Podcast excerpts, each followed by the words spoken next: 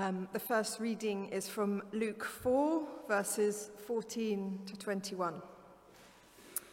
Jesus returned to Galilee in the power of the Spirit, and news about him spread through the whole countryside. He was teaching in their synagogues, and everyone praised him.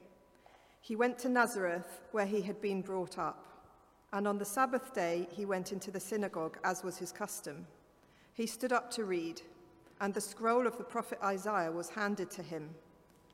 Unrolling it, he found the place where it is written, The Spirit of the Lord is on me, because he has anointed me to proclaim good news to the poor.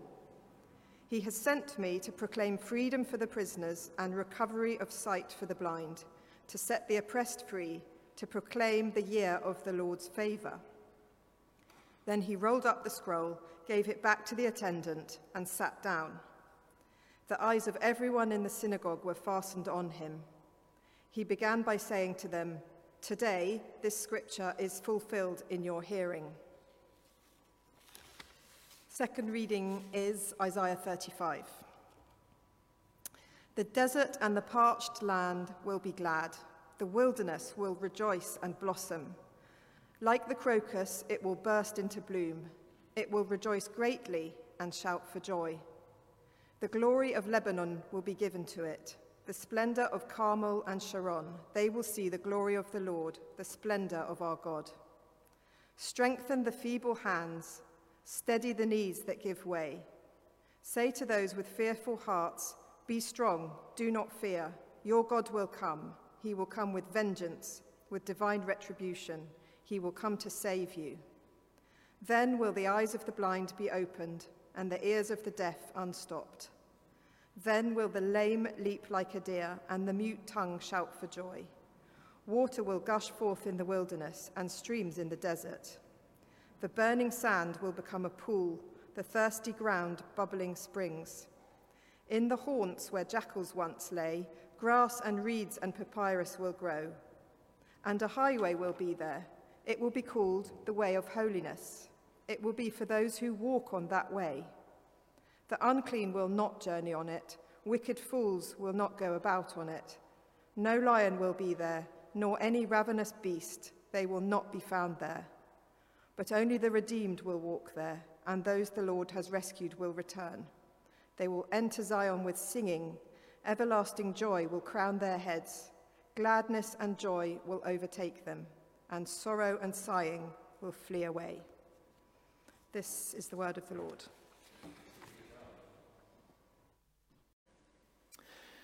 Amen. So um, here's the story. Um, so sometime back in June, I was, I was praying around the church. It's something I try, try and do at the start of each day. And uh, I was praying in this area over to my, my left where we, we kind of focus our prayer ministry time during, during the gatherings. Uh, the whole church is a prayer ministry area. In fact, the whole world is a prayer ministry area. But we've set this space aside um, specifically for encountering God's Holy Spirit in prayer when we're together. And my prayer was, as it so often is, simply a hunger for God's presence to break through in more power um, in and through this church. And I don't know what took me to it, but I opened up the Bible at, um, at Isaiah 35. Um, and um, I think I remembered it maybe from a previous church when, we, when it was read on an occasion when, when God was really tangibly at work. I'm not 100% sure, but I think it was something like that.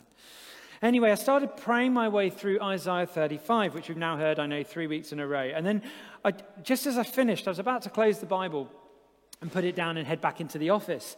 Um, but I, I, just felt, why not? I'll just leave it open. Um, and, I, and, I, put the, the, Bible back on the table, open uh, on Isaiah 35. Um, I know that people um, come and pray in this space sometimes before the service. You're always welcome to do that. Um, and, and we talked about being hungry for God to do more here um, when we were praying. And, and I thought, I'll leave it open. Maybe someone else will read it, they'll feel drawn to it, um, pray about it, or something like that. I wasn't looking for a sign per se, but then things got a little bit strange. I, I wasn't in the next day. Um, uh, but the next day after that, I came back into church, and the Bible was still open at Isaiah 35, right where I'd left it. But the pages, I don't know if you can see this, but they've gone all crinkly. They've gone all wrinkly, um, like they got kind of wet and dried out. And um, You know, the weird thing was, it was just those two pages that were open from the Bible, from top to bottom, side to side, corner to corner. Nothing else on the table had got wet, not the box of tissues right beside it, not the wooden cross, not the candle, not the table. Uh, the rug underneath was dry. Just the Bible that was open at Isaiah 35. There had been um, a little bit of rain the previous afternoon, but not nothing sort of heavy or very long. So I was looking up at the roof thinking, um, you know, uh, is there a leak here or has some water come through the window or something like that? But there's been a lot of rain since then, a lot of much heavier rain, and there's been no leak at all. I wondered if the humidity had got to it or whether the sun shining at an angle through the window or something like that. Um, none of it really added up. So, theology student that I am, I suddenly remembered the story of Gideon in Judges and uh, where he lays this fleece. You might remember this, the kids have probably done it at some point in their groups. He lays this fleece um, and asks God to make this fleece wet and everything else around it dry as a sign that God is with him.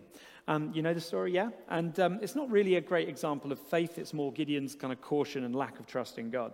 And I thought, oh my goodness, it's a fleece. Um, God has spoken. Um, and then almost as quickly, I thought, don't be ridiculous. There's probably another explanation.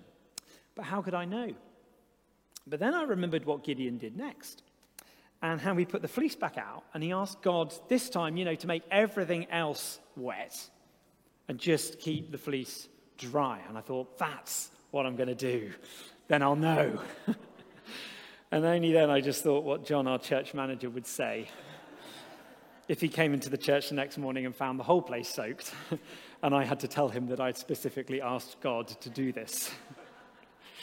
Which is when I decided to take it on trust for um, whatever reasons, uh, physical, meteorological, spiritual, that this Bible and this Bible alone had got soaked and open on this page. Maybe God wanted me to pay attention to this passage. So that's what I've been doing ever since. In fact, since that day, the Bible, this Bible has remained open at Isaiah 35. Each day I've been um, praying it around the church. Hey, you know, if you've ever got 10 minutes to spare or you're walking past, just come in, just come and pray. Come and pray in this place, pray around this place.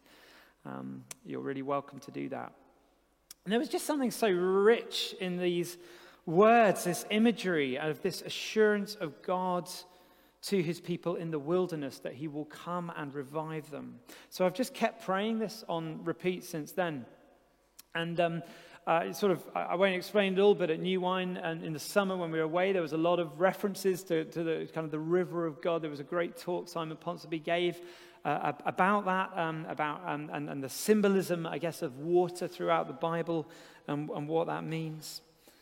Um, and also this idea of the highway of holiness. A lot of it all sort of came together there. And I was trying to figure out what to preach this vision series on. You know, it was all about John 15 last year, the vine and the branches, that banner that we have over there that was put in this church when it was replanted. It's a really significant passage for this church, I feel. Um, and our vision hasn't, hasn't changed, but I wanted to do some fresh teaching on it. And it was only uh, then that I kind of realized, towards the end of August, how well this passage, this poem from Isaiah 35, captures that same vision, um, albeit in a totally different context from where Jesus commissioned and taught his disciples seven years, seven, not seven years, 700 years before uh, Jesus came onto the scene, in fact. And so that is how our um, 2023 Vision series came to be built on Isaiah 35. See, I told you it was a good story. Um, you can come and have a look at the Bible sometime. Um, uh, it, it, stays over there now. Um, you can come and venerate it. No, um, of course not. Um, there's nothing special about this Bible, or no more special than any other Bible in this place, or that you have at home or on your phone. But, you know, come and pray Isaiah 35 with us. Um, so that's the story, because I, I, kept saying I'd tell the story and then ran out of time. So, um, what is our vision? Um, if you've missed the last few weeks, our vision is to be and become disciples, that is, students or apprentices of Jesus.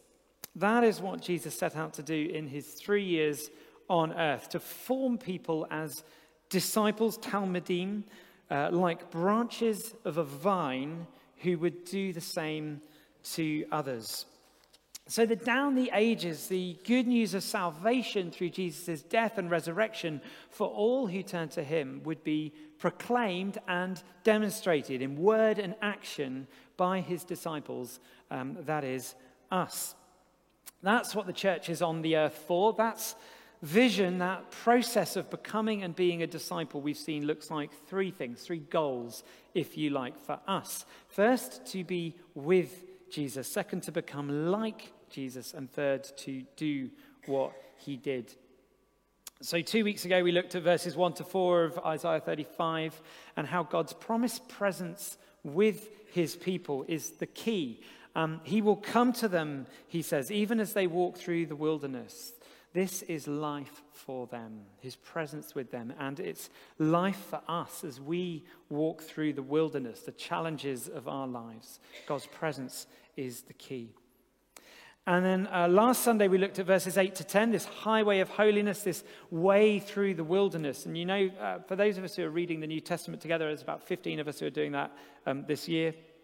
We're literally finishing the book of Acts today. And the story of Acts, which we spent quite a lot of time looking at last year, um, is the story of the early days of the church after Jesus left his disciples to continue his mission. And the word uh, church isn't really used in Acts very much, just a couple of times, nor Christians, apart from by their followers. It was, it was their, sorry, their, their enemies or their opponents called them Christians, almost as an insult. But far more, the term used for those first few thousand disciples of Jesus was followers of the way. Acts talks a lot about the way, suggesting that disciples were not just people who were saved by Jesus' death and resurrection, although that is what they were and that's what we are, but also they were people who were living in the light of that according to a certain way of life, the way of Jesus. And I talked about how the idea of living life like Jesus sometimes kind of bumps up against our idea, or our culture's very strong idea of personal freedom um, but actually, the recipe for life as God intended is this way of holiness. It's the path to joy and gladness in Isaiah 35. Final part, then, we're coming back to the bit in the middle, verses 5 to 7. We're considering what it means for us to do what Jesus did, or what he would do if he were living our lives today. So, back in verse 1, uh, there's this image that as God's people come out of captivity, into this wilderness, they encounter God's presence. And the result of that combination, God's people and God's presence, is that the wilderness itself is transformed. The literal translation is that the land will be glad of these people who carry God's presence with them. And now, verses 5 to 7 describe what that blossoming and the, the splendor of the wilderness um, looks like. Then, that is, when God's presence comes to his people, then will the eyes of the blind be opened and the ears of the deaf unstopped. Then will the lame leap like a deer, the mute tongue shout for joy.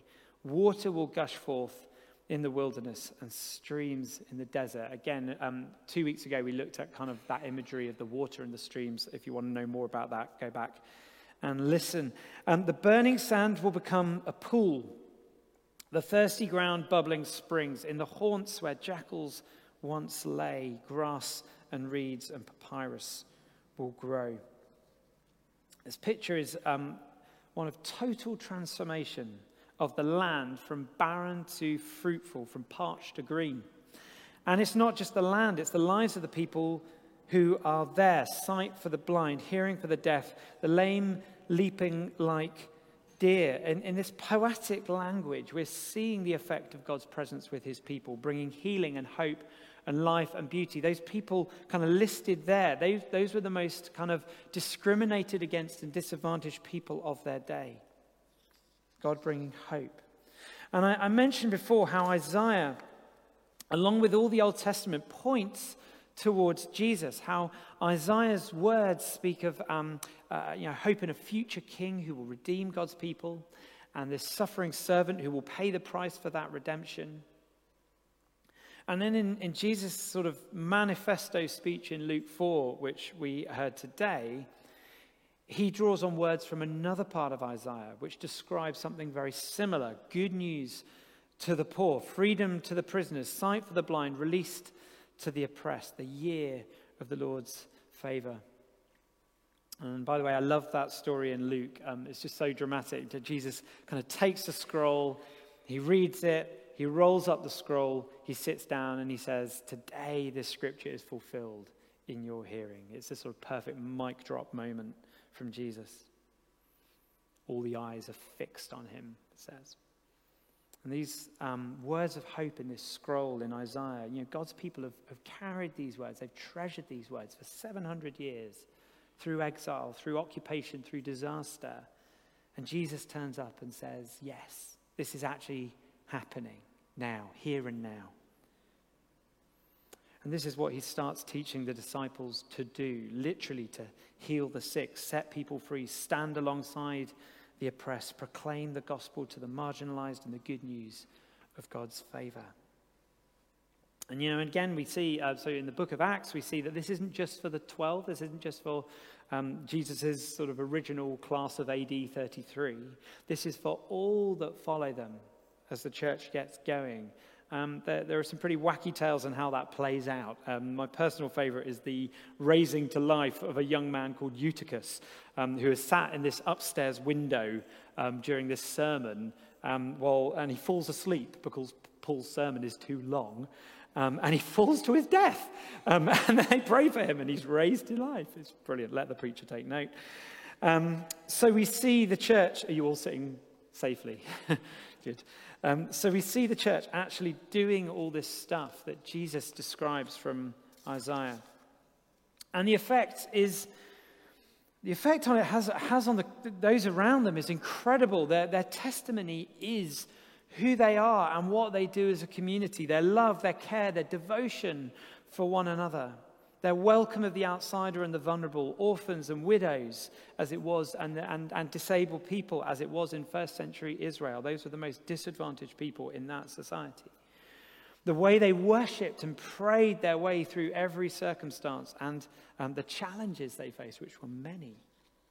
God's presence in God's people, bringing life and renewal in the wilderness. That's a perfect description of the church putting Jesus' way into practice, doing what Jesus did, proclaiming and demonstrating the kingdom of God in the context where they found themselves, like streams in the desert or um, bubbling springs in a thirsty land. You know that the, the church is meant to be good news, yeah? In the Old Testament, that was the role of Israel from the start when God called Abraham. The covenant was that through, all, through his seed, all nations would be blessed, not just Israel. And it was in part Israel's failure to do that that brought God's judgment on them. But then Jesus, Abraham's seed, opened up that blessing to all nations through the cross. And this is our mission model, really. Um, back in June, um, the, the PCC, the, the kind of formal leadership of the church, spent a day looking at and praying about our missional priorities over the next three years. The process is called um, Mission Action Planning, or MAP, um, and it kind of does what it says on the tin. It's designed to help us discern and prioritize our outreach and our mission and our work in our communities, um, sort of geographical communities, but also the communities that we are part of in our lives. Um, you know, face to face, digital, work, school, neighborhoods, whatever, wherever the Lord has us. If our vision is, if our vision is what we want to become and create, i.e., disciples of Jesus, our mission is what we need to do in order to get there, right? To sort of see the, the, the difference. The mission is the, the vision is kind of the, the, different reality in the future. The mission is kind of getting there. And that mission ties both into our vision to be, to be and become and make disciples of Jesus, and also the 2030 capital vision of the Diocese of London, um, uh, which we are part of, um, which is for every Londoner to encounter the love of God in Christ Jesus. And um, there's not time to share all of that uh, with you now, um, our mission action plan of the Diocese Capital Vision, but that's okay because we've actually got the whole term to do it. Um, so if you've been following our teachings this year, uh, we started the spring term with learning about what it looks like and what it means to be with Jesus and, and practices that we can do that help us to, to, to uh, foster a sense of God's presence in our lives. And then in the summer term, the focus was on becoming like Jesus and what that means. And then, so in this term, we're looking at this third goal then of doing what Jesus did, our mission. And as we do this, um, uh, we, as we consider our mission action plan and the capital vision um, 2030. We're going to hear uh, teaching from me and Mike and Ritesh on that, but um, plus also Math and um, Fee Budden at some point. We hope that might not happen until the new year, but Fee, who used to be on the staff team here um, uh, as the Ivybridge Community Chaplain, she's now the Kensington Area Estates Mission Advocate, I think, and she will hopefully come and share with us on that part of this vision, this mission, I should say. Mission, vision. It's all the words, isn't it? Anyway. Um, and it's all about Jesus. That's the key thing. The whole series will be um, wrapped up with a, a, visit from the Venerable Richard Frank, uh, formerly of this parish. Um, in fact, still of this parish, technically. Um, I'm delighted has found time to return to us um, once again here at All Souls. That will be on the 26th of November. Um, but that whole series kicks off on the 8th of October, the week after harvest. So do be here for that if you can. So there's a lot to be said about all of this, but the good news is it doesn't all have to be today. So no risk of a repeat of Eutychus and the window and all of that, hopefully. Although I wouldn't, as I say, advocate listening to any sermon sat on an upstairs window frame, even if it is scintillating and you are feeling very wide awake. Health and safety moment over. So, a few things to um, think about as we wrap up this vision series. Um, Jesus' language of freedom and sight and hearing and release and proclaiming the year of the Lord's favor. Um, it was literal, but it, it's also obviously symbolic, as, um, as is obviously the image of the, the, the, flourishing of the wilderness. John Mark Comer produced this list of what it looks like in practice when um, th- those kind of ideas were enacted by Jesus and his first disciples in the church. I'll read the list out for those listening um, back on the podcast. So, Jesus uh, preached the gospel. He taught the way, he healed the sick, he cast out demons, he ate and drank with people far from God, he did justice, he made peace, he prayed, he prophesied, he stood against religious and political corruption, and um, added onto there, you could say he walked on water. Um, take a moment to reflect on that list. Um, I've said a, l- a lot of this series has been quite sort of theoretical, and we'll get more into the practical in the months ahead. But maybe there's one on that list that you could um, try and do this week. Maybe not the walking on water thing, we'll wait till next summer before we try that last one. Um, but you get the picture. Um, we don't have to wait for all our mission teaching. Um, I'm sure there's stuff on here that we're already doing. Um, there may even be things on here that you've been doing and you didn't realize that you're actually doing what Jesus did. um, uh, but uh, maybe there's something that, that um, uh, jumps off you. Uh, uh, jumps off that page for you, something you used to do and you haven't been doing, and maybe this is a, a good week to start doing again. But the main applications are, as they have been throughout this vision series, first, um, if you are or would like to become a disciple of Jesus, seek to live life in his way. And, uh, and, and, if you've never been baptized, which is um, uh, some of you I know, or you were baptized as an infant and would like the um, opportunity to personally reaffirm the vows that were spoken on your behalf, we are holding, as Mike mentioned earlier, a baptismal service on October the 15th during our uh, main Sunday morning gathering. Please do come and find me if you'd like to respond to Jesus in that way at this time. You'll be joining some others who are going to be doing that. We're going to have a, a pool. Um, so may, may, maybe everywhere being wet will happen. Um, but I, I don't know how it works here. Uh, we've done it before in other churches. John says it's been done here. I'm sure we'll make it work. Um, but yes, if you're interested, come and speak to me. Second, if this is all a bit new to you, um, or if you have questions, can I encourage you to sign up for Alpha, uh, which starts this week? Um, it's a great way for exploring faith in Jesus and just questions about life. Um, third, the best outcome from this uh, series would be for more of us to get involved in small group communities at All Souls. In fact, we call them connect groups, and there's information about those in the term cards. They are all about, very simply, they're called connect groups because they're about connecting with God and connecting with each other. That's the kind of parameters of what they do. Everything else is up for grabs. Um, one of them involves playing football on a Monday night, and it's great. Um, and that's because all of this, becoming, being and becoming disciples, learning to be with Jesus, learning to um, become like him and to do what he did, it's a communal activity. And that's how Jesus set it up. Learning to do life in a certain way takes encouragement and challenge and support and love. Um, it's not, it never has been an individual pursuit. So, if you're serious about um, following Jesus, you can't do better than connecting with others who are trying to do the same thing. Um, and you can speak to Mike, um, actually, about that one. Um, Mike, uh, well, you, people have already seen you, but you wave. Um, and finally, I just want to put on your radar the evening of Sunday, the 8th of October, and the day our mission series um, kicks off in the morning, where we'll be gathering here also at 6:30 p.m. to spend some time in prayer and worship in this place. Everything we do is or, or at least needs to be, uh, built on um, a foundation of prayer. We know that, so we're going to gather and do that 8th of October. Um, and this time you can speak to Ritesh if you want to know more. So why don't you stand up for a moment, Ritesh, so people can see you. There we go. So speak to Ritesh if you want to know more about that evening of prayer and worship um, here. 6.30 on uh, 8th of October. If you have any other thoughts or questions um, or just want to talk about this vision series um, or anything related to it, please just grab me after the service or email me. Um, I'd be delighted to find some time to, um, we could grab some coffee or go for a walk and have a chat. I'd love that. Um, so I'm going to hand back to Mike um, as we take a moment to, yeah, just to respond after a lot of words to whatever the Lord might actually be saying to us.